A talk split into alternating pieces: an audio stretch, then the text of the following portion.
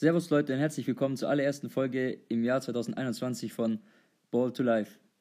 Servus auch von mir und ein frohes neues Jahr in die Runde an dich, Lukas, und an alle anderen. Dankeschön, von mir natürlich auch. Ich hoffe, ihr seid alle gut ins neue Jahr gestartet, hattet relativ ruhige Weihnachtsfeiertage und Feiertage zum Neujahr. In der heutigen Folge werden wir einen kleinen Rückblick auf die NFL-Saison machen, werden unsere Awards durchgehen, die NFL jährlich vergibt, werden unsere Enttäuschungen, Überraschungen der Saison ansprechen und natürlich auch einen kleinen Ausblick auf die Playoffs geben, was wir so denken, wer Champion wird, die einzelnen Spiele vielleicht mal kurz durchtippen und auch einen ganz kurzen Ausblick auch auf die College-Saison geben, auf das College-Finale geben. Also ihr seht schon, unsere heutige Folge ist ganz im Rahmen der NFL, was einfach daran liegt, dass jetzt die coolste Zeit einfach beginnt, die nächsten 3-4 Wochen, also kurze Zeit in der NFL. Und die anderen Sportligen aktuell, sich relativ so an Anfang, wie teilweise in der NBA oder bei den ganzen Fußballsachen, wie wir uns danach so in der Mitte der Saison befinden, wo es noch nicht in Richtung Entscheidungen geht. Und genau, und ich denke einfach jetzt auch gerade, nachdem jetzt nochmal die ganzen Verlängerungen beim Lockdown nochmal kommen, denke ich, da ist ganz cool, dass nochmal eine bisschen Abwechslung gibt. Jetzt gibt es auch nur noch Do-or-Die-Spieler, da werden wir nachher noch was dazu dann sagen. Und ansonsten denke ich mal, freut sich jeder Football-Fan über die nächsten Wochen. Bisschen interessante Spiele wird er da haben. Ist ja sonst auch nicht viel gerade los. Ich weiß nicht, was du die letzten Wochen so gemacht hast. Nichts. Mir geht es auch ähnlich so, jetzt die Weihnachtstage und über Silvester. Man hat einfach zu Hause gewesen, irgendwie viel gelesen. Auch an der Stelle ich weiß nicht, ob es vielleicht auch Werbung ist, wahrscheinlich Werbung, aber ist mir egal. Wir sind nicht bezahlt dafür, dann ist absolut. Ich habe jetzt nämlich das Buch gelesen von Björn Werner, dem einzigen deutschen Spieler, der in der ersten NFL-Draftrunde gepickt wurde, 2013 von den Colts an 24. Das heißt My American Football Dream. Absolut empfehlenswert, fand ich richtig interessant. Der beschreibt da seinen ganzen Weg, wie er zur Highschool nach Amerika rübergekommen ist, dann über das ganze College, wie er in die NFL gekommen ist, was die NFL auch nur für eine reine Business-Liga in dem Fall ist, wie schnell auch wieder weg vom Fenster war nach Verletzungen und sich quasi seine Karriere zu Ende war. Also kann jeder gerne mal reinlesen. Sehr, sehr interessant geschrieben und man kriegt da nochmal einen coolen Überblick auch über den gesamten Footballsport und lernt auch nochmal echt was dazu. Genau, kann ich auch nur so empfehlen. Ich habe das Buch jetzt zwar nicht gelesen, aber ich höre eigentlich wöchentlich immer die Podcasts von Björn Werner und Coach Izume, den Football Bromance Podcast, und da wird auch schon ein guter Einblick gegeben, was er in seiner Zeit so der erlebt hat, beziehungsweise auch der Coach erlebt hat als Coach in den USA, in der NFL.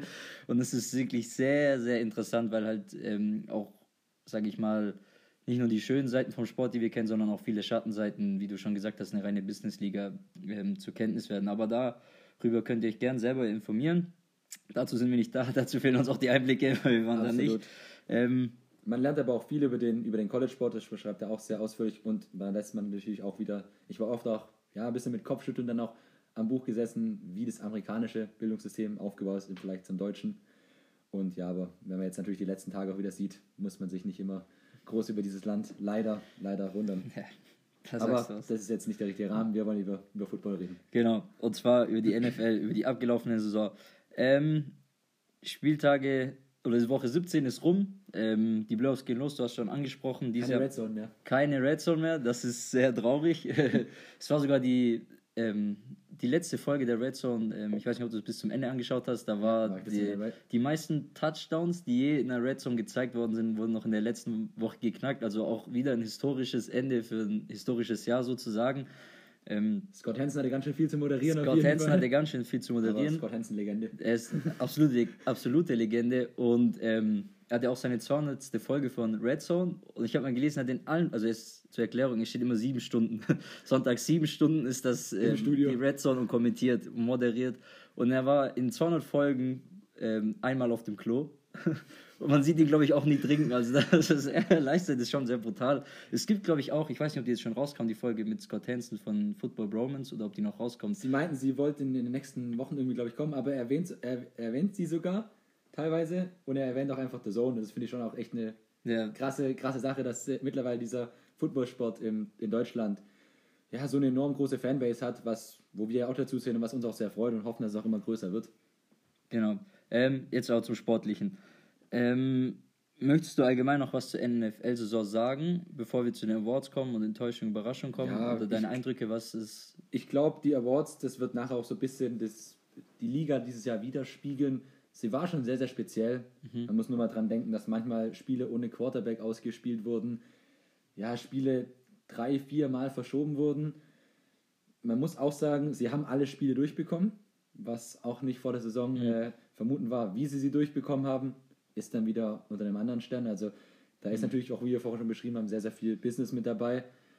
Aber bis jetzt haben sie es gepackt.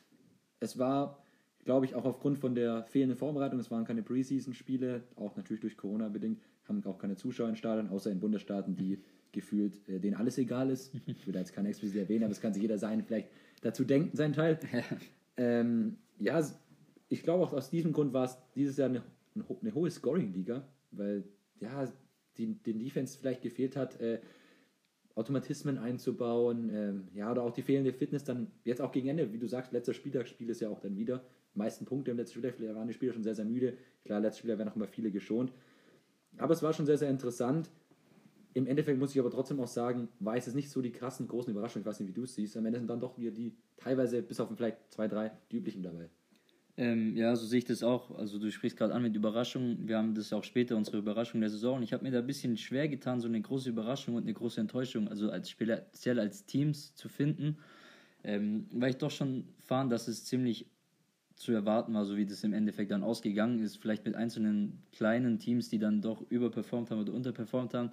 Aber das lag in meinen Augen daran, dass halt auch viele Verletzungen gab, wie zum Beispiel bei den 49ers gab, die unglaubliches Verletzungspech hatten. Oder allgemein über die Liga hinweg sehr viele Kreuzbandrisse, was eigentlich schon ziemlich merkwürdig ist, dass es in der hohen Zahl bei Superstars auftritt. Viele sagen, es hängt damit zusammen, dass es keine Preseason gab, weil einfach die Verletzung, wo es eine Preseason gegeben hätte, also statistisch, die kamen jetzt einfach am Anfang in den ersten Wochen der Saison. Genauso gab es durch diese Kontaktbeschränkungen im Training keine richtigen Tacklings im Training, was da auch wieder zu dem führt, was du gesagt hast, es gab sehr viel Scoring, weil die Defender vielleicht ein bisschen aus dem Rhythmus gekommen sind, wie es heißt, im Training Intensität zu haben und es dann aufs Spiel zu übertragen. Deswegen, die Saison stand natürlich wie alles im Leben unter dem Einfluss von Corona, das hat man eindeutig gesehen. Nichtsdestotrotz, für den Fan fand ich es eine sehr amüsante Saison. Wie du gesagt hast, es gab sehr viel Offensive, es wurden einige Rekorde gebrochen, wo wir bestimmt auch gleich nochmal drauf kommen. Deswegen aus meiner Sicht, ich hätte nicht gedacht, dass die Saison so gut wird, weil auch gerade mit dem Ganzen, was in Amerika mit Corona nochmal viel extremer ist. Ja, deswegen, ich bin positiv überrascht von dieser allgemeinen Saison. Man hatte natürlich ein paar Trash-Spiele, wo dann Quarterbacks gefehlt haben aufgrund von Corona, dann Teams, ja, Denver, einfach mal ein Spiel ohne Quarterback gespielt hat. Ja. Oder halt auch dieser riesen Corona-Ausbruch auch bei den Ravens oder auch bei anderen Teams. Patriots waren auch betroffen. Dann gab es natürlich vermehrt Spiele, die verglichen zu anderen Saisons ja schon dann deutlicher waren und ja vielleicht nicht ganz unter dem fairen Wettbewerb, aber es sind außergewöhnliche Zeiten, das passiert auch teilweise in den anderen Sportligen und dann muss man einfach in diesem Jahr damit leben. Vielleicht wird es in der neuen Saison besser, hoffen wir, dass das Thema Impfstoff dann gut voranläuft, aber es war, wie du gesagt hast, aus sportlicher Sicht, ich glaube, die meisten Fans, denen gefallen einfach Offensivspiele, wenn da was geboten ist. Und da war auf jeden Fall einiges mit dabei und es war cool mit anzuschauen. Und ich habe da große Erwartungen in die Playoffs. Andererseits habe ich auch wieder Angst vor den Playoffs, weil lass jetzt mal sich einen wichtigen Spieler in den Playoffs mit Corona infizieren. Er spielt nicht, dann ist das Ding gleich gelaufen. Weil in den Playoffs, für die es nicht wissen, ein Spiel und Ende. Entweder du gewinnst, kommst weiter, du verlierst, dann ist deine Saison beendet. Das sind alles K.O.-Spiele. Und ich habe die Befürchtung, weil auch die Entwicklung in Amerika weiterhin sehr, sehr schlecht ist in Sachen Corona, dass ja da jetzt in den ganzen Playoff-Spielen in den nächsten 4 Wochen 1 Fall, 2 Fälle in so einem Team riesen Auswirkungen haben können. Und das ist, ja, muss man jetzt mal abwarten, wie es da läuft. Wir hoffen es natürlich nicht. Wir hoffen es natürlich nicht. Man sieht es ja jetzt schon bei den Saints, wo Alvin Kamara positiv getestet worden ist und einfach alle Runningbacks ausfallen. Ich hoffe, also ich weiß nicht, was aktuell der Stand ist, dass sie am Samstag spielen dürfen. Oder ja, am Sonntag spielen die, glaube ich, gegen die Bears. Sonntag, genau. Ob sie bis dahin alle wieder das grüne Licht haben, dass sie spielen dürfen, soweit Corona-frei sind, weil sonst wird es ja, dieser Einfluss von Corona auch in den Playoffs sehr stark einnehmen, wenn da viel einzelne Schlüsselspieler fehlen. Sonst kann das schnell auch eine Shitshow werden. Ich glaube auch bei den Browns, der Head Coach, Stefanski, wurde auch positiv auf Corona getestet, das natürlich auch blöd ist, wenn der Head Coach in der Woche von den Playoffs ausfällt. Aber ja, da müssen wir mal schauen. Gut, dann zur heutigen Sendung. Lukas hat es, Sendung vor allem, Folge, ja. Ja, sieht schon 9 Jahre, müssen wir erstmal wieder reinkommen. Hat Lukas schon angedeutet, ich würde sagen, wir gehen einfach über die Awards, springen dann zu den Playoffs und dann schauen wir mal, was sich noch während der Folge so ergibt. Hast du irgendeine Kategorie, mit der du gerne anfangen möchtest? Ich würde erst einfach mit der anfangen, was hier bei mir als oberster Stelle steht. Ja, und zwar ist es der Award für den Comeback Player of the Year. Möchtest du deinen Favoriten oder deinen Sieger für den Comeback Player of the Year erst nennen? Ja, mich würde es jetzt stark wundern, wenn wir da jetzt voneinander abweichen würden. Das wäre für mich ganz klar Comeback Player of the Year. Alex Smith vom Washington Football Team. Quarterback, ihr könnt gerne mal auf YouTube die ESPN-Doku kurz von ihm eingeben, wenn ihr noch nicht wisst, was mit ihm passiert ist. Wenn ihr aber schwache Nerven habt, schaut sie lieber nicht an. Ja, nichts davon essen vor allem. Weil ja, das ist geht es um seine 2-jährige Leidenszeit nach einer schweren Verletzung, wo er kurz davor dran stand, dass seine Beine amputiert werden. Und jetzt hat er sie dieses Jahr in den meisten Spielen als Starting Quarterback aufs Feld geführt und hat sie sogar in die Playoffs geführt. Ob das jetzt sportlich dann gerechtfertigt war, die Division war einfach auch absoluter Trash. Aber er hat es geschafft, sie stehen in den Playoffs. Und auch wenn sie die Saison 0-16 beendet hätten, allein, dass er nur überhaupt einen Pass mehr wieder werfen konnte, ist schon für mich die Story of the Season. Und ich denke, da bist du der gleichen Meinung, oder? Ja, habe ich genauso. Bei mir ist auch ganz klar Alex Smith, der Comeback Player of the Year. Du hast schon gesagt, er hat jetzt eigentlich keine überragende Saison gespielt. Er hat, glaube ich, nur so für 1600 Yards ungefähr geworfen, auch nur 6 Touchdowns.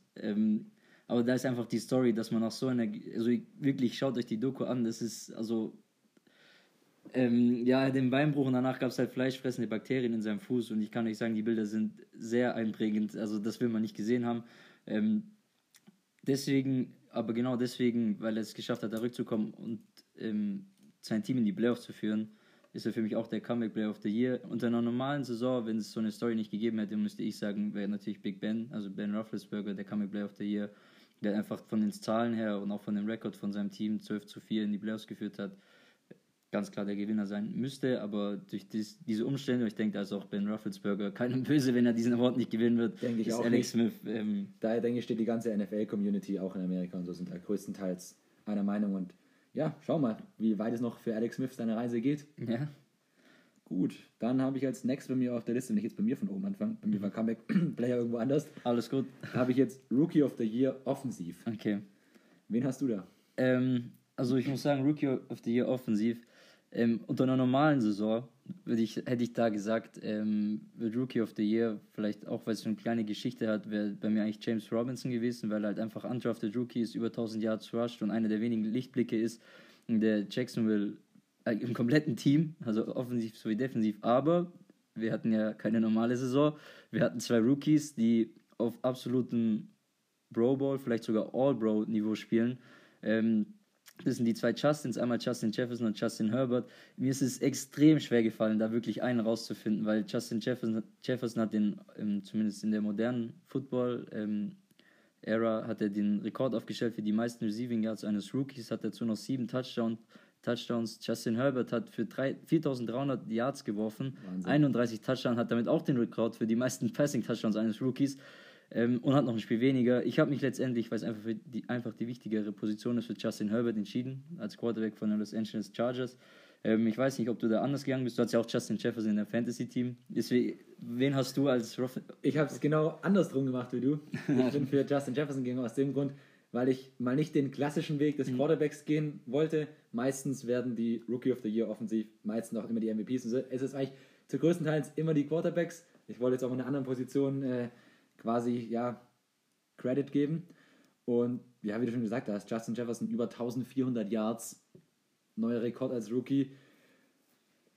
Justin Herbert natürlich jetzt auch verdient gehabt. Klar, habe ich bei mir auch, eigentlich müssten wir den beiden geben. Ja, also Co-Rookie Award. Ja. Vielleicht gibt es ja auch sowas von der NFL. Mal schauen. Für mich war es einfach Justin Jefferson, weil ich einfach nicht mit den Quarterbacks gehen wollte. Und einfach auch ein bisschen so als, in Anführungszeichen, Strafe für die anderen Teams im Draft, die ihn nicht genommen haben. Man muss sich bedenken, in diesem Jahr im Draft ging Justin Jefferson als 5. Wide Receiver. Sprich, Teams sind davon überzeugt, dass es viel bessere noch gibt als Rookies. Die, vor allem Philly wird sich da, die schneiden sich jetzt, glaube ich, ins eigene Fleisch, wie man es so schön sagt. Vikings haben alles richtig gemacht mit Justin Jefferson. Hat sich aber auch bestätigt, was wir auch schon in unserer allerersten Folge, war es, glaube ich, sogar, wo wir den NFL-Draft beleuchtet haben, schon gezeigt hat, dass der diesjährige Draft nicht umsonst sehr, sehr gehypt wurde, was da defensiv wie offensiv vorhanden war. Brutal. Ja, du sprichst schon an, defensiv. Ich würde einfach sagen, wir machen direkt mit dem Defensiv-Rookie of the Year weiter. Reiz dich hier ein. Wen hast du da? Was ist da dein Pick? Da habe ich mich für den diesjährigen Nummer 2-Pick entschieden, vom Washington Football Team, Chase Young. Wer den Typ mal gesehen hat, also ich habe einfach Angst vor ihm. Ich habe Angst. Er hat 7,5-6 gemacht, hört sich erstmal nicht so spektakulär an, aber muss dazu bedenken, er ist Rookie, da sind 7,5-6 richtig, richtig viel, was ich jetzt auch im Buch gelernt habe von Björn Werner, weil normalerweise was ein brutaler Wert, wenn du es schaffst, zweistellig zu werden. Und von dem her ist er mit 7,5 schon da gar nicht so weit weg in seiner ersten Saison. Und was er für einen Impact für diese Defense hatte von Washington, was auch der Hauptgrund war, warum Washington in die Playoffs in meinen Augen eingezogen ist. Und von dem her ist für mich, das ist ein No-Brainer, das ist Chase Young. Habe ich genauso, ich habe auch Chase Young. Du hast auch schon gesagt, er hat vielleicht nur 7,5-6, aber das liegt auch daran, weil er einfach schon gedouble-teamed wurde, teilweise auch getriple-teamed wurde. Als Rookie, er hatte dazu noch 4 Forced Fumble, ein Touchdown und er hat auch, wie du schon gesagt hast, Defense ist der Hauptgrund, warum Washington überhaupt in die Playoffs gekommen ist, abgesehen von der schlechten Division, aber der Defense, und da ist einfach der Kern und das neue Bild, das neue Gesicht der Defense. Ich muss aber ehrlich sein, hier hätte ich auch, oder habe ich mir auch sehr schwer getan, weil es einfach auch noch einen zweiten sehr starken Rookie gegeben hat, und zwar Jeremy Chinn, der Safety von den Carolina Panthers. Ich habe mich dann doch auch, wie du gesagt hast, für Chase Young entschieden. Er hat einfach diesen größeren Einfluss gehabt, sie haben in die Playoffs geschafft und vielleicht ist es auch dann so ein bisschen der Name, der dann gewinnt, sage ich mal, weil einfach er schon der größere Star ist, sage ich jetzt einfach mal. Guter Punkt, wenn wir jetzt gerade bei dem Ding sind, machen wir ganz kurz mal ein Abschweifen. Wir waren ja bei der Division gerade von Washington. In Amerika war große Diskussion am Wochenende. Wie siehst du die Situation oder wie sahst du die Situation bei dem Giants-Eagles-Spiel? Kannst du vielleicht auch kurz nochmal einordnen? Die Leute, wo ich das Spiel nicht gesehen habe. Okay.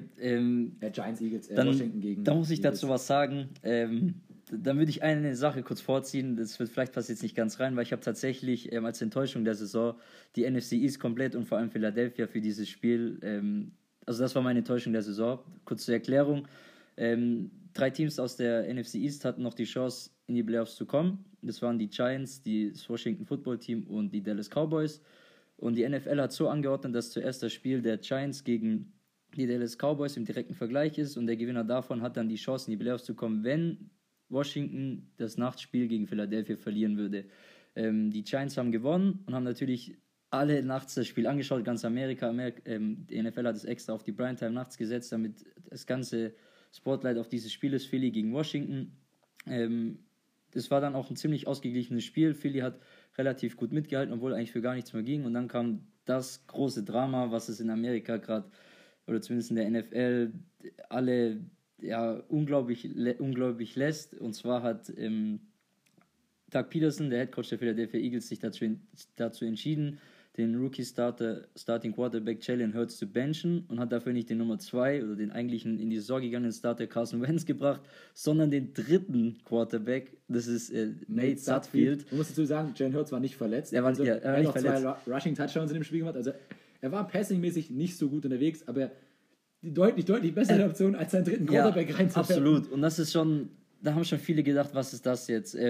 Das Spiel ging dann auch relativ locker, wenn man es von dem Zeitpunkt ausnimmt, in die Richtung des Washington Football Teams. Das Washington Football Team hat das Spiel dann gewonnen, ist somit in die Playoff gekommen. Und das hat natürlich eine Riesenwelle ausgelöst, vor allem in den Lager der New York Giants, weil hätte Philly gewonnen, wenn die Giants in den Playoffs. Aber jetzt wird da mit den übelsten Vorwürfen meiner Seite zu Recht Vorwürfe, weil das ist einfach... ich liebe, oder du liebst bestimmte Sportler, wir alle lieben den Sport wegen Respekt, wegen Fairness und wegen, klar, Spaß auch, aber Respekt, Fairness ist einer der Gründe, die wir den Sport lieben. Und ich denke, dass Doug Peterson die Chance es versäumt hat, Respekt und Fairness zu zeigen gegenüber den New York Giants, indem er einfach den dritten Quarterback spielen lassen hat. Weil klar haben die Giants nur 6 Spiele gewonnen und hätten es vielleicht in der eigenen Hand gehabt, wenn sie 1-2 Spiele mehr gewonnen hätten, aber nichtsdestotrotz war es so, dass auf den letzten Spieltag alles abhing, wie Washington gegen Philly spielt. Und Doug Peterson hat meiner Ansicht, auch wenn er es anders sagt, absichtlich dieses Spiel aus der Hand gegeben. Das hat noch einen anderen Grund, nicht vielleicht nur, weil Philly und New York so Rivalen sind, sondern auch wegen den Draftpicks, weil Philly jetzt an 5 draftet, hätten sie das Spiel gewonnen, wären sie, glaube ich, an 8 oder 9 gerutscht. Genau, das sind 4 Draftpicks höher. Ich finde, das ist eine absolute Sauerei. Das gehört sich eigentlich nicht, wie gesagt, das ist nicht mein Verständnis von Respekt und Fairness im Sport.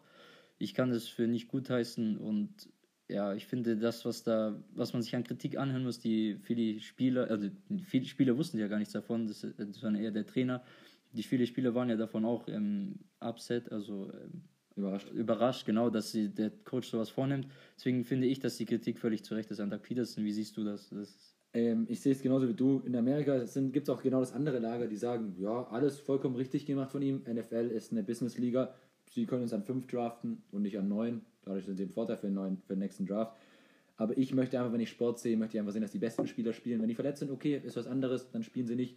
Aber ich möchte einfach fairen Sport, ehrlichen Sport sehen. Ob die Giants dann verdient hätten mit 6-10, wir Bilanz 6 Siege, 10 Niederlagen, die Playoffs anziehen, steht unter einem anderen Stern. Das liegt am System von der NFL, dass jede Division automatisch einen stellt, der in die Playoffs kommt, also ihren Sieger. Aber ich möchte fairen Sport sehen und das ist für mich dann einfach auch eine Frechheit und das geht auch nicht. Du hast schon richtig gesagt, die NFC East ist eine Enttäuschung der Saison. Kann man definitiv mitgehen. Kein Team hat nur überhaupt noch eine 500er Bilanz, sprich eine ausgeglichene Bilanz von 8-8. Das Team, was die Liga gewonnen hat, ist dann das Washington Football Team mit 7-9. Ziehen jetzt in die Playoffs ein, weil sie die Division gewonnen haben. Zum Verständnis, es gibt 8 Division. Jeder Sieger geht in die Playoffs rein und dann immer noch die besten Zweiten oder dann auch noch immer der beste Dritte, je nach Bilanz. Dann geht es nach den Bilanzen danach. Dann, was jetzt zu der Situation führt, dass Washington mit 7-9 Bilanz in den Playoffs steht, Miami Dolphins mit 10-6, nicht in den Playoffs. Kann der eine gut heißen, der andere schlecht heißen, ist das System, was halt die NFL so hat. Aber ganz klar die NFC East und was da auch die Eagles abgezogen haben. Das passt dann auch wieder zu der ganzen Division, genau, dass sie die Enttäuschung der Saison ist. Ich habe noch als Enttäuschung der Saison, habe ich mir ein Team rausgesucht. Das war vor der Saison ein Team, wo du denkst, okay, die können Richtung Playoffs spielen. Ich rede ja von den Houston Texans. Dann haben sie aber, aus welchen Gründen auch immer, hat Bill O'Brien sich gedacht, er muss einfach mal das ganze Team einfach mal komplett nach unten in die Tonne treten. Er war gleichzeitig Headcoach und Manager, also konnte quasi alles machen. Hat dann einen der wildesten Trades in den letzten Jahren gemacht, in dem der Andrew Hopkins für gefühlt nichts weggegeben hat und dafür Johnson bekommen, Duke Johnson, glaube ich, gell? David Johnson und irgendwelche Draftpicks noch. Ein Zweitrunden-Pick. Was ja eigentlich kein Benefit steht zu dem, was der Andrew Hopkins für ein Receiver ist, Top-3-Receiver in der Liga, spielt bei den Cardinals, hat eine richtig gute Saison gespielt. Da lief alles falsch. Jetzt haben die Saison schlecht beendet mit 4-12, haben mit Deshaun Watson eigentlich einen überragenden Quarterback, weil sie aber cleverweise nochmal einen Trade gemacht haben vor der Saison, mit Laramie Tunsil von den Miami Dolphins, dürfen die dieses Jahr im Draft, obwohl sie schlecht sind, nicht mal vorne picken, weil eben ja den dritten Pick von ihnen, den sie eigentlich hätten. Ja, da ist alles schief gelaufen, was nur schief laufen können. Oh, du hast schon angesprochen, Deshaun Watson, und das geht so ein bisschen unter, sage ich mal. Aber Deshaun Watson ist ein ganz krasser Quarterback. Er hat trotzdem mit den ganzen Problemen, die Houston hatte, der hat seinen absoluten Nummer 1 Receiver verloren, mit DeAndre Hopkins hat Watson eine Riesensaison gespielt. Also wenn man nur ihn anschaut, das ist unglaublich, wie er trotzdem performt hat. Was hätte er für Receiver? Er hatte den Andrew Hopkins nicht. Will Fuller wurde immer mitten in der Saison auch aus dem nicht mehr. Er hat irgendwelche Mittel eingenommen, die ihm sein Doktor gegeben hat. Ja. Was der eigentlich dann der Nummer 1 Receiver war, der war auch weg. Ja. Dann hat als Receiver noch Brandon Cooks, okay, der hat noch einigermaßen performt. Ja. Aber dann haben sie Kenny Stills noch entlassen. Ja. Auch so keine Ahnung, bin immer gespannt, was bei den Houston Texans, wie es da weitergeht. Stehen aktuell auch ohne Trainer da. Ich glaube, seit gestern haben sie einen GM. Ja, 4 Jahre von ehemaligen Patriots. Mal schauen, aber wichtiger wäre, dass sie eigentlich erstmal einen Coach haben, weil da stehen sie aktuell ohne einen da. Deswegen für mich die enttäuschende Saison. Werden interessante Wochen. Bitter für Deshaun Watson, als ein Top-Quarterback aktuell da unter Vertrag zu stehen. Aber das hat auch J.J. Watt, ich habe so eine Aufnahme gesehen, es war nach dem letzten Spiel gegen die Indianapolis Colts, wieder knapp verloren, wieder Deshaun Watson ein überragendes Spiel gemacht, hat auch J.J. Watt, das hat man noch in den Kameras gehört, zu ihm gesagt, hey Deshaun, es tut mir leid, wir haben wieder ein Jahr von deiner Karriere verschwendet. Und das ist einfach so, ich weiß nicht, welches Spiel das war, ich glaube, das war so ungefähr in der Mitte der Saison, haben die Texans ein Spiel knapp verloren, da saß Deshaun Watson danach einfach weinend auf der Bank, weil er einfach gesagt hat, ich kann das nicht mehr so verlieren und obwohl ich alles gebe. Und es zeigt einfach, wie viel sowas mit Spielern auch macht. Also man denkt zwar immer, das ist nur ein Sport, aber wie viel es mit einem Spieler macht, wenn du da wirklich keinen Erfolg hast, obwohl du alles gibst, und wie sehr das dich mitnimmt und auch psychisch belastet. Das war nicht schön, so ein Bild zu sehen. Absolut. Und das ist jetzt, so traurig es gerade war, finde ich eine gute Überleitung zu unserer nächsten Kategorie, Überraschung der Saison. Jetzt für mich die Cleveland Browns. Ja. Einfach nur aus dem Grund, es gibt wahrscheinlich auch andere Teams oder Spieler, die in der Saison mehr überrascht haben, aber die Cleveland Browns haben es geschafft, nach 18 Jahren ohne Playoffs wieder die Playoffs zu erreichen. Das ist für mich schon Überraschung genug. Es ist quasi, die Cleveland Browns waren über die letzten Jahre, man kann es vielleicht vergleichen im Fußball, das aktuelle Schalke 04. Ja. Die hatten Top-Spieler, und es gibt dann Spieler, die 10, 12 Jahre in der NFL gespielt haben, Pro Bowl, in die Hall of Fame eingezogen sind, aber nie die Playoffs gesehen haben, weil sie halt bei den Cleveland Browns unter Vertrag standen. Und 18 Jahre sind eine total lange Zeit. Wenn du bedenkst, dass immer 12 bis 14 Teams in die Playoffs einziehen. Und ja, jetzt haben sie es dieses Jahr mal geschafft mit Maker-Bakefield. Maker-Bakefield, genau. Schauen wir mal, wie weit die Saison geht. Es war jetzt nicht wirklich überraschend, weil sie schon ein gutes Team auch haben. Ja, aber es war jetzt einfach für mich die Überraschung, weil sie es endlich mal jetzt geschafft haben. Es muss jetzt mal einfach. Es ist auch irgendwie noch der Fluch ist gebrochen. So. Ja, ich muss auch gerade lachen, wenn man das so sagt. So Cleveland Browns in den Playoffs. Das ist einfach sowas. Das hört sich falsch an. Ja, wir hatten auch, ich glaube, im Sommer war es eine Folge, wo wir einfach die schlechtesten Teams gibt, die es jemals gab, weil wir einfach so VfB und Hamburg Hoffnung gemacht hatten. Ich weiß nicht, ob du dich dran erinnerst an die Folge. Dann haben wir auch die Cleveland Browns genannt, weil die einfach noch vor 3 oder 4 Jahren 0-16 gegangen sind. Die Cleveland Browns haben schon mal geschafft, aus 32 Spielen einen Sieg zu holen. Ja. Also das ist wie Schalke jetzt quasi. Genau. Zu meiner Überraschung, ich habe erstmal auch ein Team genommen und dann auch noch allgemein zur Saison oder zur NFL. Meine größte Überraschung ist, dass die Saison zu Ende gebracht worden ist. Hätte ich so eigentlich nicht gedacht. Also wie die dann zu Ende gebracht worden ist, ein paar Spiele, gerade so Stichwort Denver mit Quarterbacks oder Baltimore gegen Pittsburgh, wo einfach 4-mal verschoben worden ist. Ist eine andere Sache, aber die Saison wurde zu Ende gebracht. Und das ist schon mal immerhin was ich nicht gedacht hätte. Zum Team habe ich die Miami Dolphins aufgeschrieben als Überraschung der Saison. Die Miami Dolphins waren letztes Jahr im absoluten Tank-Modus. Da wurde alles hergegeben, was Picks gibt. Man hat Minka Fitzpatrick abgegeben an die Pittsburgh Steelers. Man hat Laremy Tunsil abgegeben an die Texans und hat es geschafft, innerhalb von einem Jahr so einen kompletten Umbruch zu schaffen, obwohl man ja eigentlich nicht mal seinen richtigen Starting-Quarterback hatte für die Saison. Man hat Fitzpatrick gespielt, Fitzmagic. Dann hat man Tua gespielt, aber dann, wenn Tua wieder schlecht war, hat wieder Fitzpatrick gespielt, und das war so hin und her. Aber die Defense hat einfach überragend gespielt, dass das alles kompensiert hat, und dass die Dolphins 10-6 gegangen sind, obwohl sie eigentlich immer noch in diesem Rebuild waren, dass der Rebuild einfach so schnell gegangen ist. Sie haben leider die Playoffs nicht geschafft, das hast du auch schon angesprochen. Das ist aber zu dem System zu verdanken und nicht vielleicht ihre eigenen Leistungen auch, aber wenn du 10-6 gehst, dann hast du echt deine Leistung gebracht. Ist zwar ein bisschen schade, aber nichtsdestotrotz ist für mich die große Überraschung die Miami Dolphins. Und haben immer noch den Nummer 3-Pick dieses Jahr. Das ist auf dem absolut richtigen Weg, wie du gesagt hast. Wir haben ja auch wir freuen uns auch für die Miami Dolphins. War unser erstes Spiel, was wir im Stadion mal gesehen haben schon, bei den Dolphins. Noch kurz über denen zu bleiben, bevor wir zur nächsten Kategorie gehen. Frage jetzt an dich. Denkst du, Tua ist die Lösung, oder wie die Saison so gegangen ist? Sie haben den Nummer 3-Pick nämlich noch, aus dem Grund ist auch dann die Frage, denkst du, Tua ist die langfristige Lösung als Quarterback, oder denkst du, die Dolphins machen da doch noch was im Draft, auch wenn sie jetzt schon 10-6 waren? Also ich muss dir ehrlich sagen, ich glaube in Woche 7 oder 8 kam ja Tua rein, und dann die ersten Spiele, das ist so, immer wenn ich ein Dolphins-Spiel gesehen habe, das war immer so zähflüssig, die Offense, das war immer so, Tua, so, er hat zwar viele Yards gehabt, immer so 200 bis 300 Yards, aber das war nie so, dass er so ein Big Play hatte oder so ein richtig krass mal was, wo man sagt, boah, das ist jetzt der Wahnsinn. Das liegt vielleicht auch am, viele kritisieren ja auch vielleicht das Play-Calling in der Offense, dass er immer nur diese kurzen Routen geworfen hat mit 5 bis 10 Yards. Er hat ja auch im Schnitt, glaube ich, nur relativ wenig Yards geworfen pro Versuch. Deswegen, ich weiß nicht, das sah alles noch nicht so ganz flüssig aus. Man muss dazu aber auch sagen, erstens ist ein Rookie, er kam in die Saison rein, einfach also nicht von Anfang an als Starter eingeplant, und er hatte diese ganz schlimme Hüftverletzung letztes Jahr mit seinem Hüftbruch. Deswegen, mit diesen Umständen sage ich, die Dolphins geben ihm auf jeden Fall noch eine Chance, weil das kann man, denke ich, zu früh, dass man ihn abschreibt. Aber ich fand es jetzt auch nicht vielleicht gut, wie sie mit ihm umgegangen sind, gerade dass man in schlechten Spielen ihn dann wieder rausgenommen hat und Fitzpatrick reingebracht hat, weil ich denke, durch solche Spiele lernst du auch, gerade als junger Rookie, wenn du noch deine Probleme hast. Aber ich denke, die werden weiter auf ihn setzen, auch wenn ich sagen muss, dass die Chargers mit Justin Herbert in meinen Augen den besseren Quarterback eine Position weiter hinten gefunden haben im Draft. Wie siehst du das? Ich denke auch, dass sie noch mit ihm bleiben. Dazu hat man einfach zu wenig von ihm jetzt auch sehen können, dadurch, dass er erst später reinkam. haben und so, wie der Fitzpatrick gespielt hat. Ich bin mir auch absolut sicher, im letzten Spiel konnte Fitzpatrick aufgrund von Corona nicht spielen. Hätten sie es auch mit Fitzpatrick nicht gewonnen. Mhm. Die haben gegen die Bills gespielt, die Bills waren zu stark. Ein Quarterback macht da nicht einen Unterschied von 30 Punkten, wird am Ende 56-26 Score. Das war dann einfach Pech, dass die Bills am letzten Spieltag hatten, dass sie dann durch das System jetzt aus den Playoffs rausfallen. Aber ich denke auch, dass sie mit Tua weitergehen und ihren Pick wahrscheinlich eher in Richtung Defense vielleicht nochmal investieren oder vielleicht nochmal was im Offensivbereich machen auf der Receiver-Position. Da gibt es ja einige, die ist ja wieder. Absolut.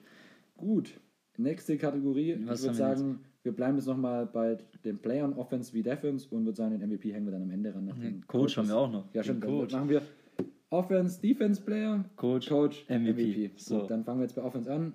Offensive Player of the Year. Kann es für mich nur eine Wahl geben, weil gerade auch der Award eigentlich so ein bisschen ist, um Nicht-Quarterback-Spieler auszuzeichnen.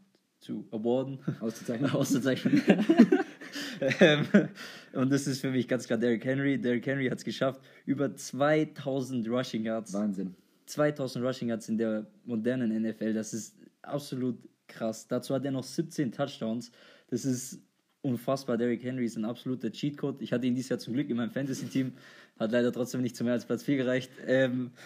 Trotzdem, Derrick Henry ist für mich ganz klar der Offensive Player of the Year und der diesjährige der beste Nicht-Quarterback-Offensivspieler. Für mich auch ganz klar Derrick Henry. Ich höre immer den Namen immer so witzig wieder. Du hast schon alles dazu gesagt. Ich habe ihn verflucht, wenn er gegen mich gespielt hat in Fantasy, wenn ich gegen ihn spielen durfte.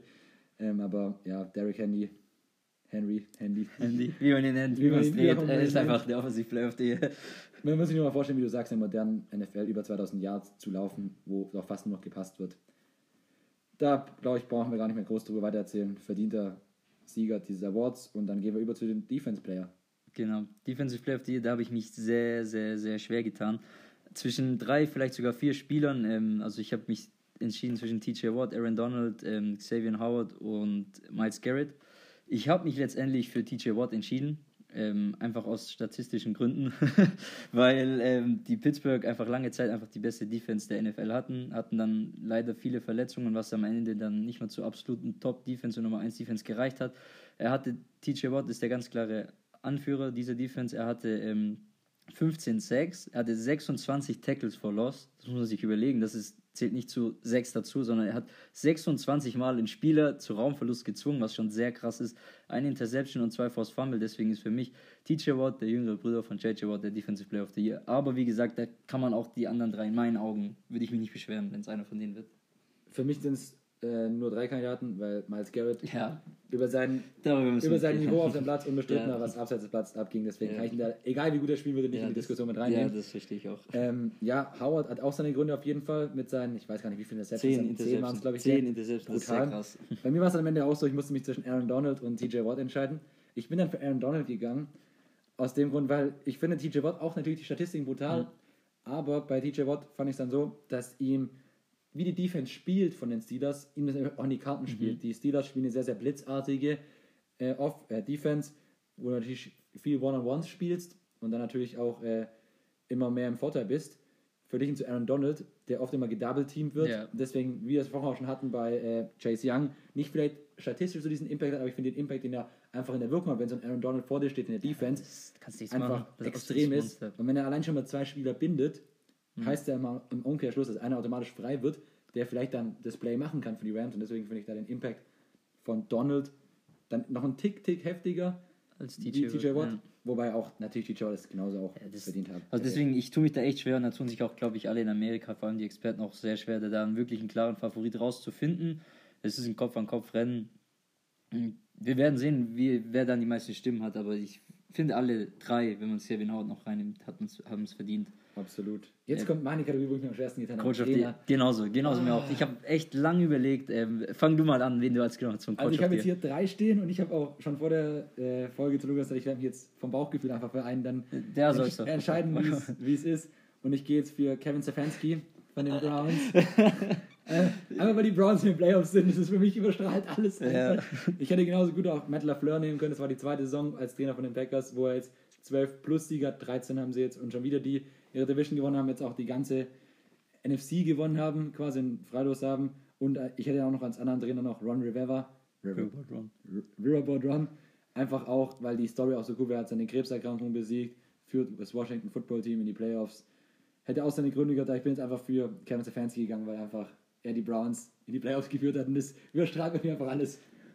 Also noch kurz, bevor ich zu meinem Pick komme, du hast schon gerade gesagt, der Coach des Washington Football Teams, Ron Rivera, hat ja seinen Krebs besiegt. Dazu kommt noch die Story mit Alex Smith, mit seinem Bein. Deswegen, dass die in die Playoffs sind, das kann man dem ganzen Team nur von Herzen gönnen. Vielleicht auch gerade, weil es in der Preseason mit dem Teamnamen so ab und zu Turbulenzen gab. Man hatte noch so einen, wie sagt man, einen Fall von sexueller Gewalt im Team, sage ich mal, also mit den Mitarbeitern. Aber ja, das ist jetzt eine andere Geschichte, deswegen kann man diesem Team nur gratulieren und auch Riverboat Ron. Aber warum ich gerade so gelacht habe, weil du Kevin Stefanski gesagt hast, weil ich mich auch für Kevin Stefanski entschieden habe. Und ich hätte nie gedacht, dass du ihn aufnimmst. Nie hätte ich das gedacht, weil ich habe gedacht, das ist so, nein, man nimmt nicht Kevin Stefanski. Aber irgendwie, ich bin es angegangen wie du. Wenn man so geht, Coach of the Year, der beste Coach, das beste Team, müsste dieses Jahr eigentlich Matt LaFleur oder wieder... Andy Reid, ja. Weil die einfach die besten Mannschaften haben. Aber ich habe ein bisschen ausgeholt und geschaut, wo kommen die Teams auch her. Und die Browns, wir haben es ja schon jetzt nur oft genug gesagt, wo die herkommen. Und die hatten ja letztes Jahr auch schon fast die gleiche Mannschaft und haben es nicht in die Playoffs geschafft, total unterperformt. Dieses Jahr fehlt OBJ, einer der wichtigsten Offensivspieler. Und trotzdem schaffen sie es in die Playoffs. Mit 11-5, oder? 11-5, mit 11-5. Ja. Im letzten Spiel zwar mit Ach und Krach gegen die zweite Reihe der Steelers, aber die sind in den Playoffs. Deswegen ist für mich auch Kevin Stefanski der Coach of the Year. Geil. Dann kommen wir zur letzten Kategorie, wo ich finde, das war jetzt mein größter No-Brainer. Ja, muss ich auch sagen. MVP für mich dieses Jahr Aaron Rodgers, Quarterback der Green Bay Packers, 48 Touchdowns, über 4000 Yards. Ich bin so angegangen, okay, Rodgers oder Mahomes, das sind meine zwei Kandidaten. Ja. Okay, Mahomes hat mehr Yards geworfen, 400-500 mehr ungefähr, was ich gesehen habe. Aber Rodgers hat einfach 10 Touchdown-Pässe mehr geworfen, was einfach viel, viel wichtiger ist. Weil ich kann noch so viele Yards werfen. Ich kann auch ein Jameis Winston sein, der 5000 Yards geworfen hat, aber bei einer Bilanz von 30 Touchdowns zu 30 Interceptions bringt die nichts. Ja. Und Rodgers hatte, glaube ich, am Ende 4 oder 5 Interceptions. Wie immer, damit der Quarterback, der am niedrigsten unterwegs ist, hat sein Team, trotz dass kein Wide Receiver im Draft genommen wurde, wieder souverän die Playoffs. Er braucht gefühlt nur einen Spieler, der Rest können Bäume sein, so gefühlt. Ja. Und der braucht nur Devonta Adams. Ja. Vielleicht auch zum Rennen so ein bisschen. Und dann reicht schon irgendwie. Bin mal gespannt, ob der große Wurf, ob es Gießer der große Wurf in den Playoffs, aber er ist ein Quarterback, der ist das dritte Mal schon über 40 Touchdown-Pässe in einer Saison geworfen hat, was sonst noch keiner geschafft hat, der Aktiven. Von dem her für mich Aaron Rodgers, ganz klar. Ich habe auch ganz klar Aaron Rodgers für Aaron Rodgers entschieden. Dazu zu seinen 48 Touchdowns kommen nur 5 Interceptions, was überragend ist. Also das ist wirklich überragend. Aaron Rodgers hat gezeigt, er ist ein Bad Man. Vor allem, weil die Packers in der ersten Runde einen Quarterback gedraftet haben, mit dem sie in die Zukunft gehen wollen, mit Jordan Love. Genau. Er hat es allen wieder bewiesen, man hat es aber auch so gewusst vor der Saison, Aaron Rodgers wird dieses Jahr spielen, sie geben keinen Receiver, sie sagen, wir wollen den Ball rennen, indem sie A.J. Dillon noch draften, sie draften einen Backup Quarterback, er wollte es einem beweisen, er hat es gemacht, absolut krass performt, hat einen 13-3-Rekord erspielt, damit haben sie eine First-Round-Bye. Ich muss aber ehrlich sagen, für mich war es lange ein Kopf-an-Kopf-Rennen, beziehungsweise für mich war lange eigentlich Patrick Mahomes vorne. Patrick Mahomes hat das letzte Spiel da nicht gespielt, hat es sowieso nicht, wie du schon gesagt hast, die ganz, ganz krassen Statistiken wie Rodgers, obwohl er natürlich auch komplett krasse Statistiken hat mit 38 Touchdowns, 6 Interceptions. Er hat einen 14-1 Rekord gehabt, letztes Spiel hat er nicht gespielt, haben sie verloren, deswegen 14-2. Deswegen die zwei sind für mich einfach, Rodgers der ganz klare MVP und Patrick Mahomes der ganz klare Second, oder der Runner-Up. Aber guten Punkt, den du da auch ansprichst mit dem letzten Spiel, ist einfach dann halt, letztes Spiel hat Mahomes nicht gespielt, Rodgers hat gespielt, es bleibt natürlich noch vielen Leuten im Kopf und im letzten Spiel ist dann Rodgers halt quasi wie auf Schienen gelaufen, hat in der ersten Halbzeit jeden Pass angebracht, hat am Ende wieder 4 Touchdown-Pässe gehabt, bei einem absurden Quarterback-Rating, was hier bei 150 oder so rumstand. Von dem her ist, glaube ich, einfach das, es war, wie du sagst, eine enge Sache, am Ende war, glaube ich, dann der Ausschlag, nochmal, während es sich noch nicht ganz sicher war, dann war einfach der letzte Spieltag so, er hat gespielt, genau, Mahomes nicht und das bleibt halt einfach so im Kopf dann hängen. Man muss aber auch sagen, man hat eigentlich die ersten 8 Wochen gedacht, es wird ganz klar Russell Wilson mit der MVP, aber das ist irgendwie jedes Jahr so, dann hängt erst ein paar Wochen Russell Wilson, dieses Jahr holt er sich endlich mal die erste MVP-Stimme, er hat noch nie eine MVP-Stimme bekommen, hat dann, was er danach abgeliefert war dann nicht... Wie stehst du zu Russell Wilson eigentlich, auch Fantasy-mäßig? Also das ist jetzt die persönliche Meinung, ich hatte Russell Wilson in Fantasy und wie gerade gesagt, er hat die ersten 8 Wochen komplett krass performt und ich habe gedacht, Mann, ich habe den krassesten Quarterback, und dann die letzten 8 Wochen hat er nur so 15 Punkte im Schnitt gemacht. Deswegen ist das so ein persönlicher Disput, zumindest von meiner Seite aus. Trotz alledem würde ich ihn nicht unterschätzen. Nee, auf gar keinen Fall. Gut, dann sind wir doch mit der Awards zu weit. Ja, eins wollte ich noch kurz sagen zu Patrick Mahomes. Patrick Mahomes, es ist so, ich glaube, der wird in den nächsten Jahren, wird zu Patrick Mahomes dieses LeBron James Phänomen haben. So, ich glaube, jeder wird wissen oder jeder weiß, er ist der beste Spieler der Liga, so wie LeBron James die letzten Jahre. Und trotzdem wird er vielleicht nicht so viele MVPs gewinnen, weil gerade jeder so weiß, er ist der Beste. Und dann gibst du halt lieber so einem Aaron Rodgers, der absolut verdient hat, auch dieser ganz klare MVPs. Ich glaube, sein zweiter Titel, glaube ich. Ja, genau. Aber es ist wie LeBron James, der, glaube ich, 2012 oder 2013 mit dem Miami Heat seinen letzten MVP-Titel gewonnen hat. Er war die 7 Jahre danach immer noch der beste Spieler der Liga. Jeder hat es gewusst, aber trotzdem hat er den MVP nicht gewonnen, obwohl man ihn eigentlich jedes Jahr als MVP hätte auszeichnen können. Ich glaube, das gleich wird mit Patrick Mahomes passieren, dass er wird immer der beste Spieler bleiben in den nächsten 5, 6, 7 Jahren. Aber, ja, man kann ihn eigentlich immer als MVP auszeichnen. So. Absolut. Sehe ich, wie du das halt, dieses, ja, was die Topspieler schlucken müssen. Ja. Wenn du der Beste bist, dann erwartet halt jeder von dir, wenn du schon 100% gibst, dass du eigentlich in der nächsten Saison 105 spielst. So. Genau. Aber du kannst ja nicht noch besser als überragend schon so sein. So. Mahomes hat in seinem ersten Starting 55 Touchdowns. Überlegen mal, das ist... Und jetzt hat er halt nur 38, was eigentlich komplett irre ist. Und jetzt reden wir von Rodgers mit 48, du hast in der 55. So. Genau, das ist... Aber jetzt, das war's jetzt. Das war jetzt Awards. Also ihr seht schon, da kann man, glaube ich, über sowas kann man, glaube ich, stundenlang reden. Dann würde ich jetzt mal ganz kurz noch machen, was sonst noch jetzt in den letzten Wochen, Tagen war NFL-mäßig, bevor wir noch kurz zum College kommen für ein paar Minuten. In der NFL ist immer so, nach dem letzten Spieltag, an dem Sonntag, kommt am nächsten Tag der Montag, der auch immer der Black Monday genannt wird unter den Coaches, weil da werden dann immer die ersten Coaches direkt zack aussortiert. Da hagelt's Kündigungen. Wir haben jetzt, ich gehe jetzt mal ganz kurz durch zum Zusammenfassen. Keine große Überraschung. Adam Gase bei den Jets raus, sie 2-14. Hätte nach Woche 2 auch schon rausgehen können. Genau. Dann haben sich getrennt die Jacksonville Jaguars von ihrem Headcoach. 1-15, auch völlig zu Recht in dem Fall. Anthony Lynn ist noch raus von den Chargers. Fand ich ein bisschen überraschender. Am Ende haben sie doch nochmal einen Run hingelegt von 3-9 auf 7-9 am Ende. Mhm. Vielleicht hatten sie da auch einen guten Spielplan, der es noch in die Richtung gebracht hat. Und die Houston Texans stehen natürlich nach wie vor ohne Headcoach. Also wir haben 4 offene Stellen quasi.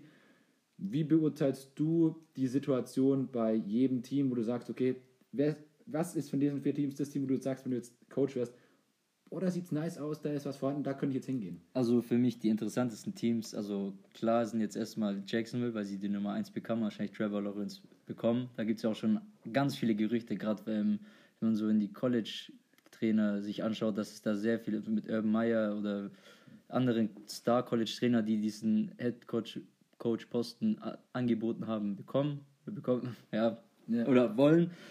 Was ich aber trotzdem, glaube ich, für mich als interessantesten finden würde, wäre einfach Houston, weil du schon Deshaun Watson hast. Du weißt, was du bekommst, einen Top-5-Quarterback vielleicht, der immer noch jung ist, der für lange Jahre an die Franchise gebunden ist. Deswegen würde ich sagen, für mich, ich bin natürlich kein Coach, wäre Deshaun Watson und Houston das, was mich reizen würde. Bei mir wäre es, glaube ich, sogar die Chargers, weil sie doch von den Teams noch am nächsten dran waren mit 7-9. Mhm. Teams sind mit 7-9 in die Playoffs eingezogen. Okay. Was wir jetzt schon festgestellt haben, du hast einen Rookie-Quarterback in seinen 2 Saison getan mit Justin Herbert. Du hast Keenan Allen als Wide Receiver. Du hast auch noch auf der Teilenposition Hunter Henry. Du hast auch gute Running Backs. Ich glaube, da ist schon ein bisschen was vorhanden. Ja, und die Defense ist ja auch mit Joey Bosa allen gut ausgestattet. Absolut.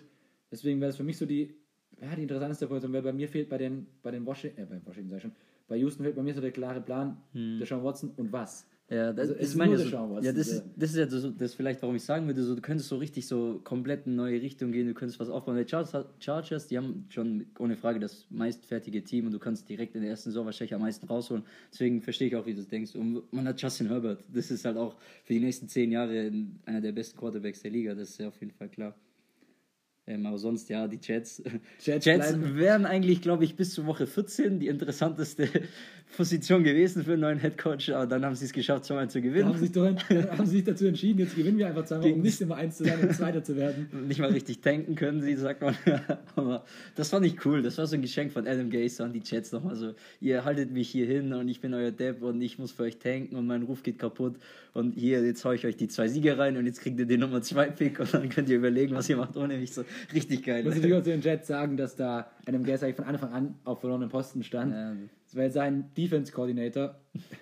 ich weiß nicht, wie sein Vorname ist von ihm. Trent, ne, Williams, der Film danach. Ja, ja. Ich weiß gar nicht, wie sein Vorname ist. Aber er hat einfach gedacht, er kann machen, was er will. Er kann alles tun. So, man muss sich nur mal exemplarisch das Spiel gegen die Raiders reinziehen. Mit Absicht verloren. Am Ende ist es so, das Spiel sieht so aus, dass die Raiders so, glaube ich, noch 50 Yards zur Endzone haben, bis noch ein paar Sekunden zu spielen. 10 Sekunden waren es. Und das heißt, was müssen die Jets machen? Ja, wir sichern hinten die alle Mann in die Endzone. Alle Mann in die Endzone. Kann schon kassieren, wir gewinnen das Spiel, gut ist. Was macht aber Williams, der Defense-Coordinator? Er versucht zu blitzen vorne an der Line, verliert er das Duell und dann hat er ein One-on-One-Duell, wo der Receiver mit Henry Rocks, einem der schnellsten Spieler der NFL, ihn einfach schlägt und die Raiders gewinnen das Spiel und jeder bei den Jets steht nur da oder jeder Amerika steht nur da. Ja, nach dem Spiel hat er auch seinen Job verloren. Ja, komischerweise. Offensichtlicher kann man es nicht machen. Das war schon Doug Peterson-Style. Aber ja, warten wir mal ab, was sich da jetzt noch in den nächsten Wochen... Ich denke, es wird auch noch nicht die letzte Trainerentlassung sein. Ich kann mir noch vorstellen, dass noch was passiert. So, dass vielleicht auch Trainer noch mal zurückdrehen, bevor sie aufhören oder was auch immer. Aber eigentlich eine gute Überleitung, wenn wir schon bei den schlechten Teams sind. Dann gehen wir gleich zum College Football über. Einfach nur aus dem Grund, weil jetzt vor 2 oder 3 Tagen war es, hat sich Trevor Lawrence offiziell für den Draft angemeldet. Und ja, ich glaube, da müssen wir nicht lange um den heißen Brei rumreden. Der wird die Nummer 1 werden. Ja, ganz klar. Das ist ein Generationentalent, wie die Amerikaner ja sagen. Obwohl man auch sehr, sehr viele, oder es ist sehr viele, aber 3, 4 andere gute Quarterbacks hat in der Draftklasse mit Justin Fields, Zach Wilson, Kyle Trask, Mike Jones. Das sind alles sehr gute Quarterbacks, aber trotzdem mit Trevor Lawrence echt die ganz klare Nummer 1 sein. Obwohl er von Justin Fields ordentlich auf den Deckel bekommen hat im Halbfinale von College. Da hat Justin Fields mal so ein bisschen gezeigt, hey, ich bin auch noch da, nachdem er ein paar Draftboards auch noch in die mittlere erste Runde gerutscht ist. Aber ich denke trotzdem, Trevor Lawrence wird der Nummer 1 Pick sein dieses Jahr. War natürlich auch im College-Sport natürlich auch eine schwere Saison. Trevor Lawrence war auch mit Corona infiziert. Clemson hat einen riesen Corona-Ausbruch gehabt, dass teilweise Spiele auch immer gefehlt haben. Ja, ich glaube, es wird schon seit 2-3 Jahren über Trevor Lawrence geredet. Seit er eigentlich seinen ersten Tag am College war und dann spielst du ja trotzdem noch 3 Jahre College, bevor du überhaupt in die NFL darfst. Deswegen, alles andere würde, glaube ich, einen riesen Beben auslösen. Dann müssten die Jaguars schon, glaube ich, irgendwas von. Ja, dann kannst du ihnen auch nicht mehr helfen. Ja, dann müssen die, glaube ich, irgendwas von dem Draft nehmen, was nicht erlaubt wäre, dass du, glaube ich, nicht auf die Idee kommst, Trevor Lawrence nicht an 1. Aber kurz, wenn wir schon dabei sind, für wen ich das sehr schade finde, ist einfach Gardner Minshew, Minshew-Mania. Ja, er ist so ein cooler Quarterback und er bringt eigentlich auch die Leistung. Wenn man sich die Statistiken anschaut, er ist sehr gut, aber ein guter Quarterback dafür, dass er in seinem 2. Jahr ist. Jetzt kriegt er leider Trevor Lawrence für die Nase gesetzt, aber er wird seinen anderen Platz finden. Da sind wir beim Thema Business. Ja. Er hat den Swag einfach. Er wird noch einen Platz finden. Absolut. Dann gehen wir noch zum nächsten Punkt über. Die Heisman Trophy wurde vergeben und es ist was sehr, sehr Außergewöhnliches passiert. Das erste Mal seit 1991 hat ein Wide Receiver die DCI Heisman Trophy für den besten College-Spieler des Jahres gewonnen mit Devonta Smith, Wide Receiver von Alabama. Die Statistiken sind absurd. Über 1600 Yards, 20 Touchdowns. Ich glaube nur 2 Drops. Also hat den Ball nur fallen gelassen und hat er alles gefangen. Der erste Wide Receiver seit Desmond Howard, der die Heisman Trophy gewonnen hat. Ja, ich weiß nicht, also Devonta Smith wird auch in allen Draftboards in der Top 10 gehandelt. Ja. Wird, glaube ich, wenn es gut aufgeht, sogar Top 5. So, ja, vielleicht je nachdem, wie die... Ich glaube, das war ja gerade die große Idee dahinter, dass sie verlieren. Aber Mister läuft, also brutal. Kann ich gar nicht viel mehr dazu sagen, die Zahlen sprechen für sich. Ja, und das, obwohl es ja dieses Jahr auch Finalisten gab wie Mac Jones, Kyle Trask. Kyle Trask hatte bessere Statistiken als Joe Burrow letztes Jahr am College, halt nur nicht so viel Siege. Und dann gewinnt ein Wide Receiver. Das zeigt schon, wie krass er dieses Jahr performt hat. Meiner Meinung nach absolut zu Recht. Das hat er auch im Halbfinale gezeigt, jetzt im Spiel gegen Notre Dame. Genau. Und er kann sich jetzt nächste Woche noch beweisen im National Championship der College Football. Was von Montag auf Dienstag 2 Uhr deutscher Zeit ist. Genau, und dann versucht er noch die Titel mit seinen Alabama Crimson Tides zu holen. Trifft Alabama auf Ohio State. Wer gewinnt? Ich sage Alabama, einfach wegen der Offensive. Plus, da kommt jetzt noch Eric Weddle vielleicht zurück, auch der Nummer 2, vielleicht auch Nummer 1 Receiver, zusammen mit Devonta Smith, der war die halbe Saison verletzt, kommt jetzt vielleicht auch wieder zurück zum Spiel. Deswegen, ich denke, die Offensive ist einfach zu stark. Man hat ja noch Najee Harris, ich weiß nicht, wie man ausspricht, Najee ja, Harris, Running Back, ja genau. Harris auf jeden Fall für den Nachnamen. Ja, ich sehe es wie du, Sieg Alabama. Ich glaube, sie werden da zu Recht in den meisten Predictions auch an 1 oder als der Sieger gerankt. So viel dazu, dann haben wir so den ersten Teil abgeschlossen. War halt schon eine lange Folge, aber habe ich auch fast schon erwartet und ich hatte auch da echt Bock drauf.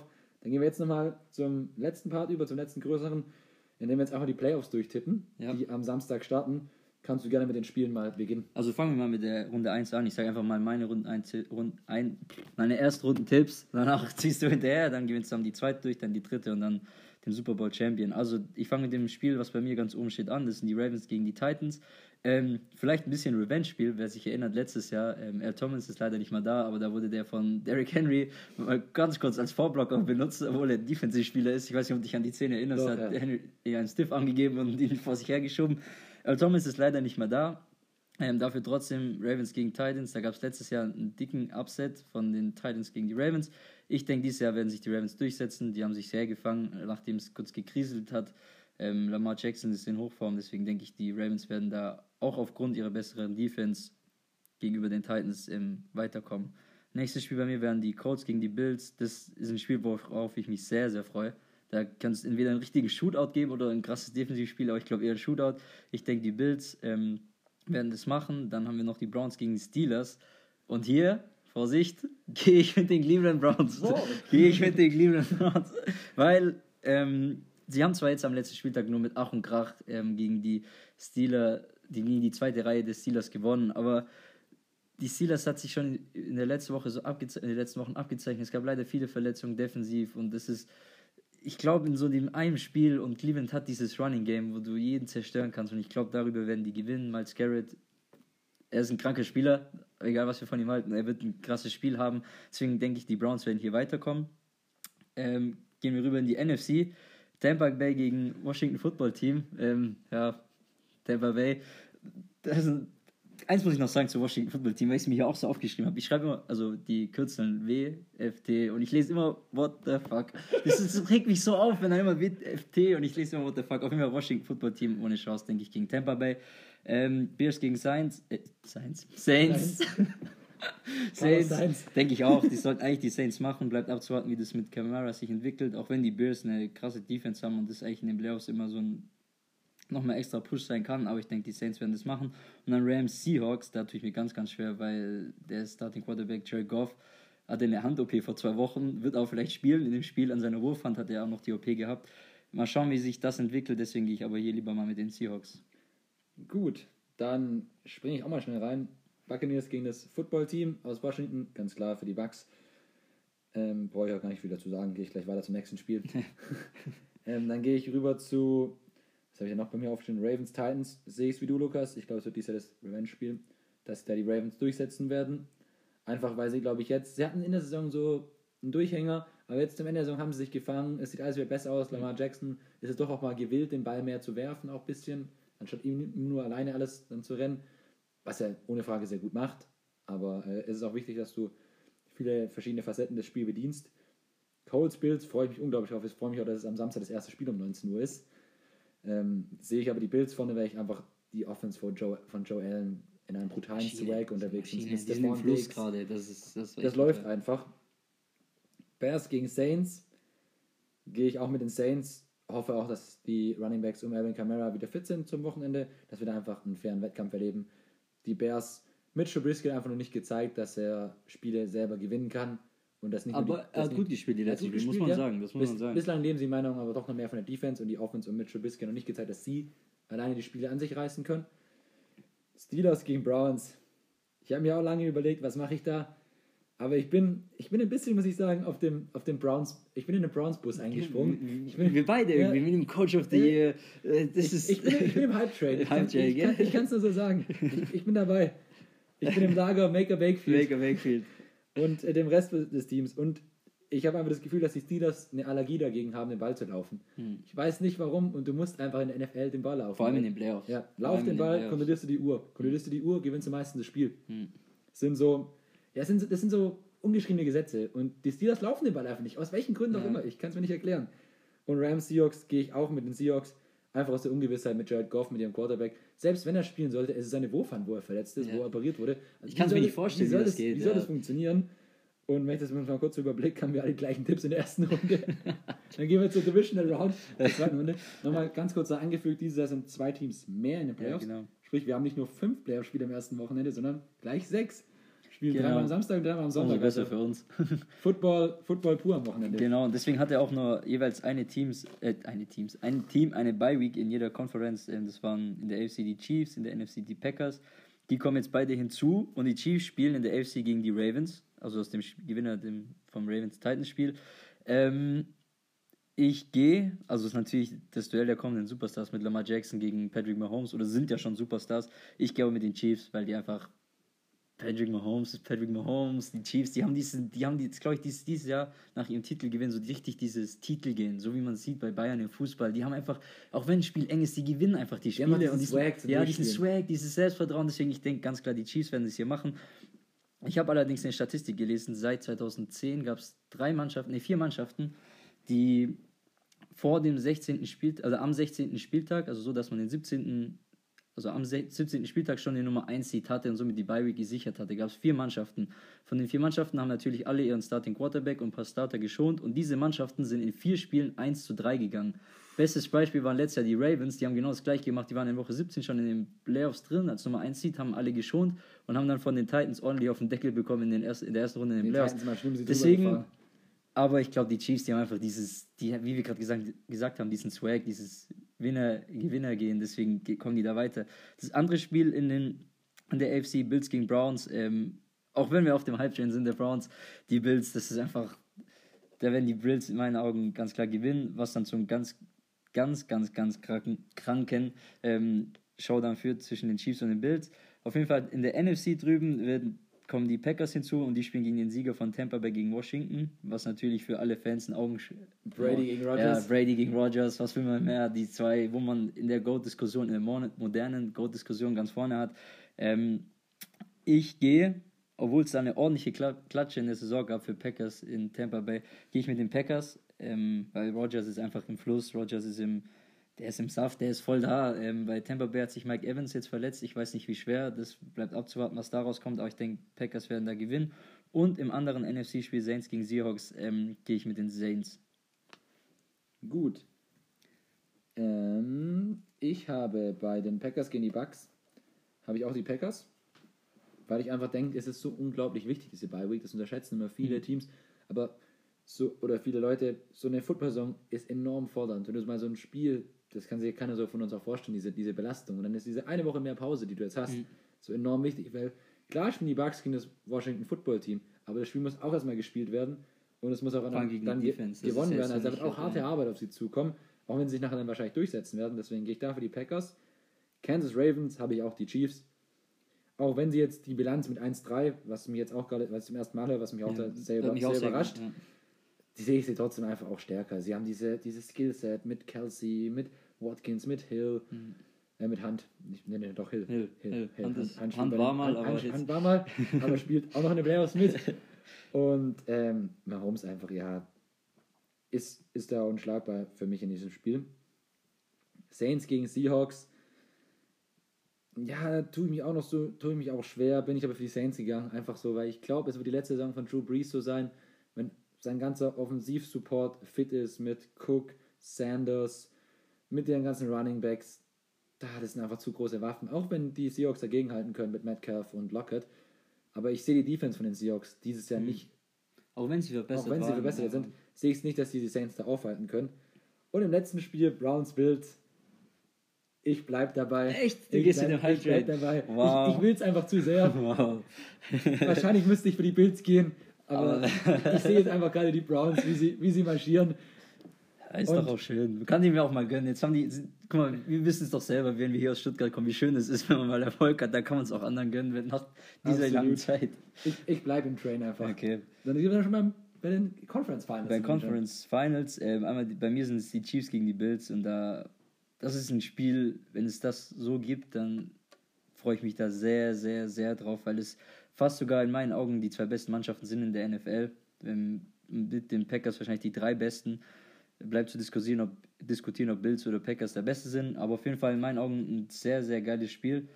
Wäre aber trotzdem die Chiefs, wären für mich immer noch die bessere Mannschaft, weil ich halt einfach nicht weiß, wie die Buffalo Bills in den Playoffs jetzt performen, gerade mit dieser relativ jungen noch Offensive. Deswegen denke ich, da werden die Chiefs machen. Auf der anderen Seite in der NFC Packers gegen Saints. Nächste große Quarterback-Duell, Brady Breeze gegen Rodgers. Ich gehe wieder mit dem... Hier gehe ich nicht mit dem Batman. Hier bin ich mit den Saints gegangen, sehe ich gerade. Ja, weil... Vielleicht ist das auch ein bisschen so, die Saints hatten in den letzten Jahren sehr, sehr viel Pech in den Playoffs. Und vielleicht ist da einfach so ein bisschen... Ich wünsche ihnen, dass dieses Mal reicht, in den Super Bowl zu kommen. Aber... Eigentlich sehr ausgeglichene Teams. Ich gehe dann aber mit den Saints, dass im Super Bowl die Chiefs gegen die Saints, und ich sage einfach gleich auch meinen Gewinner, dass die ja wieder die Chiefs sind, dass sie back-to-back gehen. Ja. Okay. Siehst du das? Ich habe dann auch die Packers gegen die Saints. Ich bleibe da bei meinen Packers. Ich bin auch riesen Fan von den Packers, riesen Rodgers-Fan, deswegen kann ich da nicht gegen die Packers tippen. Ja, klar. Sie gehen da für mich ins Finale. Ich muss jetzt leider zum Zug leider aussteigen jetzt. Bei einem guten Gewissen kann ich bei Browns gegen Chiefs nicht für die Browns gehen. Das wäre zu viel des Guten. Selbst wenn sie wirklich nachher im Halbfinale stehen sollten, wäre das schon eine riesen Sensation und hätte schon alles gespendet, was ich von den Browns überhaupt nicht erwartet hätte. Weil ich nicht gedacht hätte, dass die Browns in die Playoffs kommen, aber die Chiefs werden sich damit Patty Mahomes durchsetzen und ins Finale einziehen. Und dann haben wir am 7. Februar in meinem Super Bowl, der gar nicht so unterschiedlich ist zu deinem, haben wir Chiefs gegen Packers. Und da werden sich bei mir einfach aus dem Grund, weil ich Fan bin und Aaron Rodgers alles zutraue, die Packers durchsetzen. Und die Packers werden dann den Super Bowl in den Händen halten in Tampa Bay am 7. Februar. Schauen wir mal, wie es nachher kommt. Mhm. Hoffentlich bleibt das Datum so stehen mit dem 7. Februar. Hoffentlich verschiebt sich dann nichts, dass es keine Corona-Fälle gibt. Ich finde, es sind mega geile Spiele in diesen Playoffs. Also wenn ich mir das nur anschaue, sogar in der ersten Runde sind alles Kracher. Vielleicht Tampa Bay gegen Washington, vielleicht nicht so, aber mit der Geschichte von Washington ist natürlich trotzdem ein Spiel, was man sich gerne anschaut. Aber das sind alles Kracher, egal welche Runde du gehst, egal welches Team du dir anschaust, das ist... Ich freue mich richtig. Und danach dann spätestens ab dem Viertelfinale hast du nur noch Kracher. Vor allem, wir haben jetzt am Samstag geht's los, glaube 19.05 Uhr ist das erste Spiel. 3 am Samstag, 3 am Sonntag, ja, 19 Uhr Start. Ich habe richtig Bock. Wir werden verhöhnt. Das ist einfach geil. Ich habe Bock drauf. Ich hoffe, alles bleibt verletzungsfrei und Corona-frei und vor allem politikfrei. Also das ist da leider nicht wieder in der NFL, ja. Ich hoffe jetzt wirklich, dass am 20. Januar alles friedlich über die Bühne geht, wie jetzt heute auch schon angekündigt wurde. Ich hoffe, dass den Worten auch Taten folgen und dass das ganze Land dann zur Ruhe kommen kann. Nach gestern weiß man ja, dass die Demokraten durchregieren könnten und hoffe mal, dass es vielleicht das Land wieder zumindest in ruhige Gefahr ist, aber einfach ist wichtig, dass dieses Land stabilisiert, weil man hat schon gesehen, allein was dieses Jahr auch im US-Sport los war, wie das geprägt hat. Und ich bin absolut Befürworter von allen politischen Protesten, was die Sportler machen. Ich stehe immer da dafür ein und finde es gut, dass die Leute sich da erheben, weil die haben einfach eine große Stimme, weil die Leute einfach das zuschauen. Auch wir aber natürlich trotzdem ist alledem, dass es nicht mehr so viele Sachen geben muss, weil das natürlich dann ein Zeichen ist, dass sich was gebessert hat. Genau.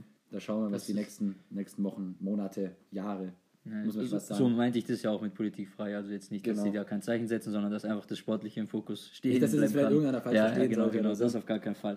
Wir sind da auf jeden Fall immer pro den ganzen Sachen, die sie da einsetzen. Dann hoffen wir, dass... Folge, das war es eigentlich fast schon. Was heißt schon? Waren ja auch nur jetzt knapp 65 Minuten, aber ja, es hat einfach jetzt Bock gemacht, auch über die ganze Saison nochmal so ein bisschen Revue passieren zu lassen, über die Awards zu reden, über die Playoffs.